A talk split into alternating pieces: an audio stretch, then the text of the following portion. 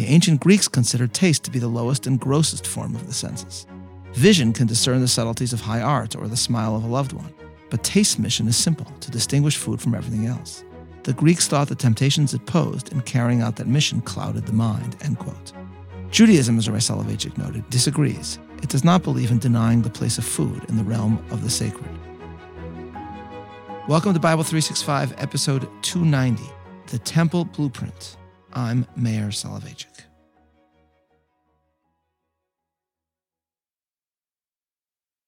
Let us speak of Jews and food. Rabbi Joseph Soloveitchik once reflected on the central role that food plays in Judaism.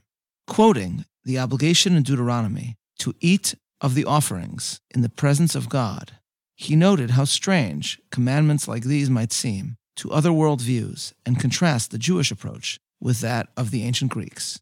Rabbi Soloveitchik wrote, quote, The animalistic behavior of eating, upon which man's life depends, has been refined by the halacha and transformed into a religious ritual and an elevated moral act.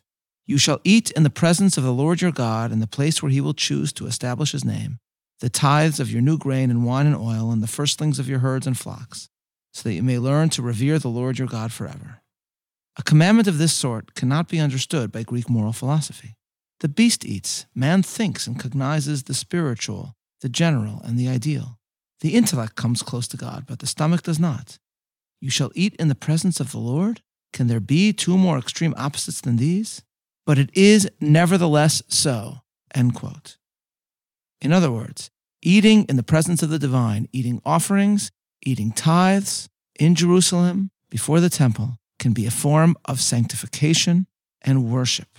As Rabbi Soloveitchik goes on to note, there are so many commandments in the Torah that involve eating, and first and foremost among them are the celebrations of the holidays, which originally and ideally took place in Jerusalem through partaking in the festival feasts of the holiday offerings. Rabbi Soloveitchik noted that there are those who question this aspect of traditional Judaism, asking, as he puts it, what sort of a religion is this, a religion of the stomach? To this, Rabbi Soloveitchik replied, quote, Yes, indeed, the halacha is a doctrine of the body, but there lies its greatness. By sanctifying the body, it creates one whole unit of psychosomatic man who worships God with his spirit and his body and elevates the beast in him to the eternal heavens. The sanctification of the physical, the spiritual enhancement of eating, this we have seen is a central aspect of Judaism, which is a faith that seeks not to ignore the material world, but rather to make it holy. And rightly understood, this aspect of the Jewish faith can be seen in the symbolism of the additions made by Solomon to the sacred structure for which he is eternally known. In order to understand what was unique about Solomon's temple and what it has to teach us, let us briefly review the setup of the sacred vessels in the tabernacle before the temple was created. The holiest portion of the tabernacle is comprised of the Kodesh, the sacred, also known as the Heichal, and the Kodesh Kodashim, the Holy of Holies. The Holy of Holies contained the Ark of the Covenant and marked the locus of the dwelling place of the divine.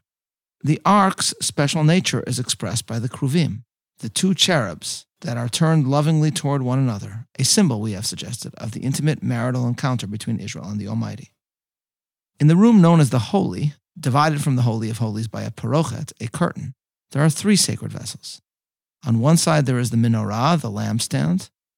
On the other, there is the shulchan, the table, bearing the lechem hapanim, the twelve showbread, that are replaced every Sabbath and eaten by the priests.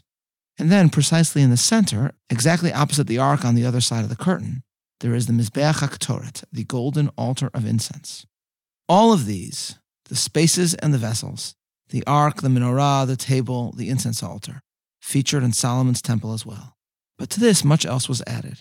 In order to emphasize the sacred symbolism of the ark, Solomon also created two enormous cherubim inside the Holy of Holies, their wings extending over the ark itself and he added images of cherubim on the curtain or veil, dividing the holy from the holy of holies.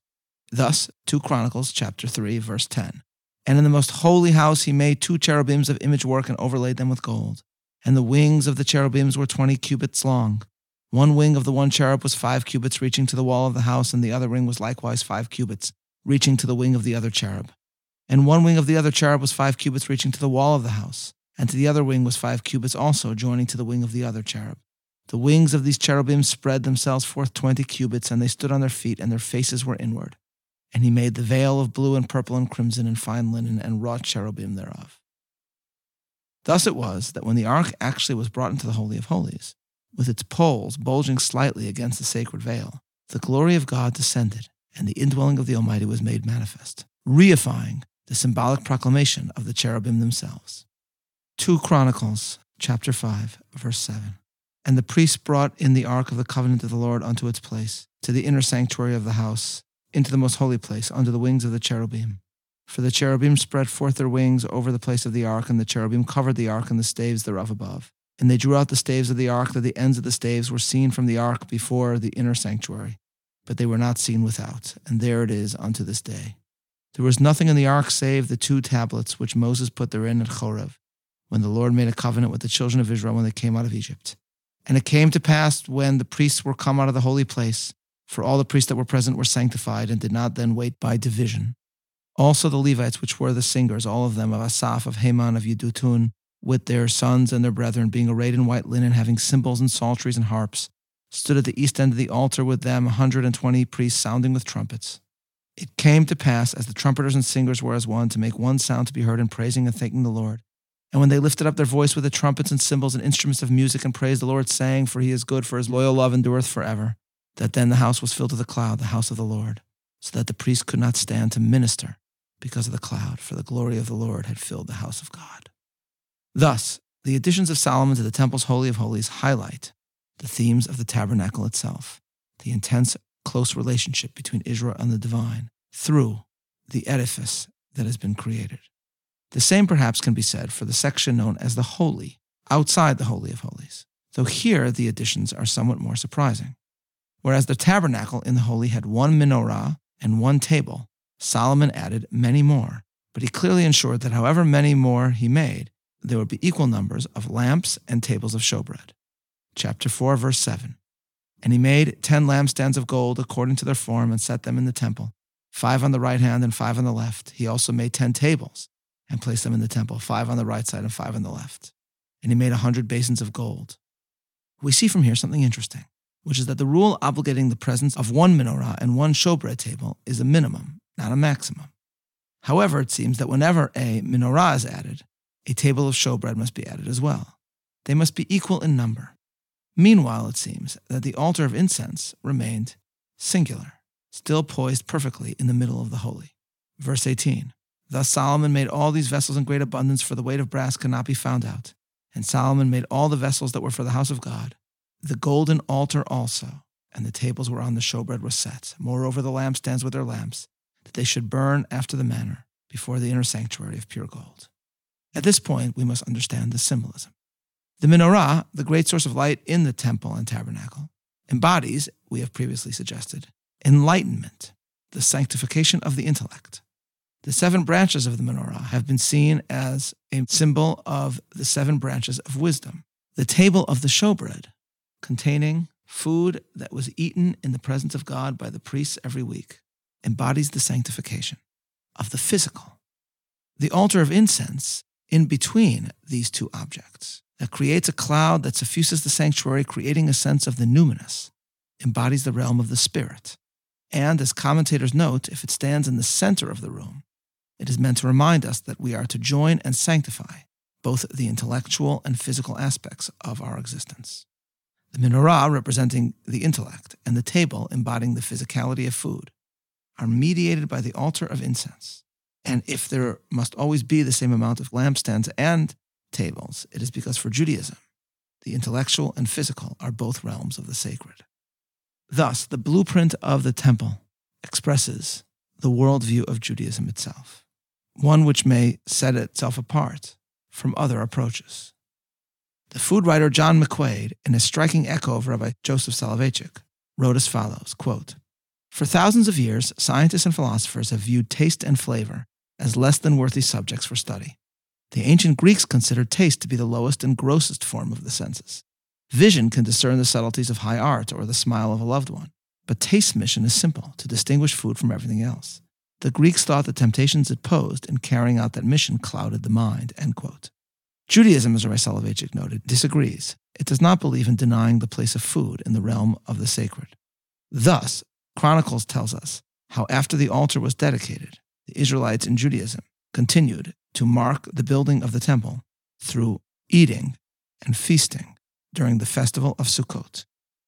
Also at that time, Solomon kept the feast seven days, and all Israel with him, a very great congregation, from the entering in of Hamath unto the river of Egypt.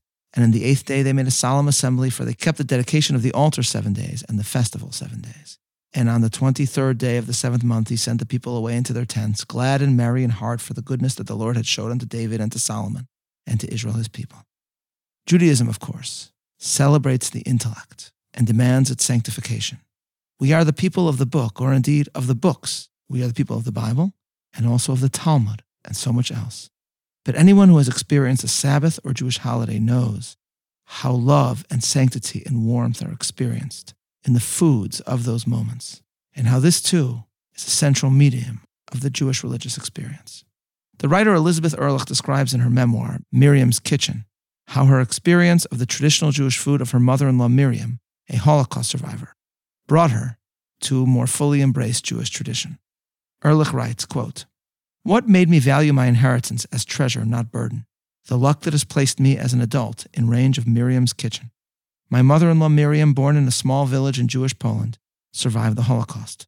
A keeper of rituals and recipes and of stories, she cooks to recreate a lost world and to prove that unimaginable loss is not the end of everything. She is motivated by duty to ancestors and descendants, by memory and obligation, and an impossible wish to make the world whole. Reflecting on the horrors that Miriam has seen, Elizabeth Ehrlich notes that Miriam's determination to continue to cook for Shabbat and the holidays is itself an act of determination, faith, continuity, and sanctification. Or as she puts it, quote, I'm sure the flavor is altered when you have lived Miriam's life, yet serious cooking is an essentially optimistic act. It reaches into the future, vanishes into memory, and creates the desire for another meal. End quote. Judaism sanctifies the intellect. That is what the menorah reminds us. But the menorah is paralleled by the showbread table, which contains loaves eaten by the priests, reminding us of another aspect of Judaism, to which Scripture has also given voice. Ta'amu uru'u kitov Hashem. Taste and see that the Lord is good. This is Meir Soloveichik, looking forward to learning together tomorrow. Signing off.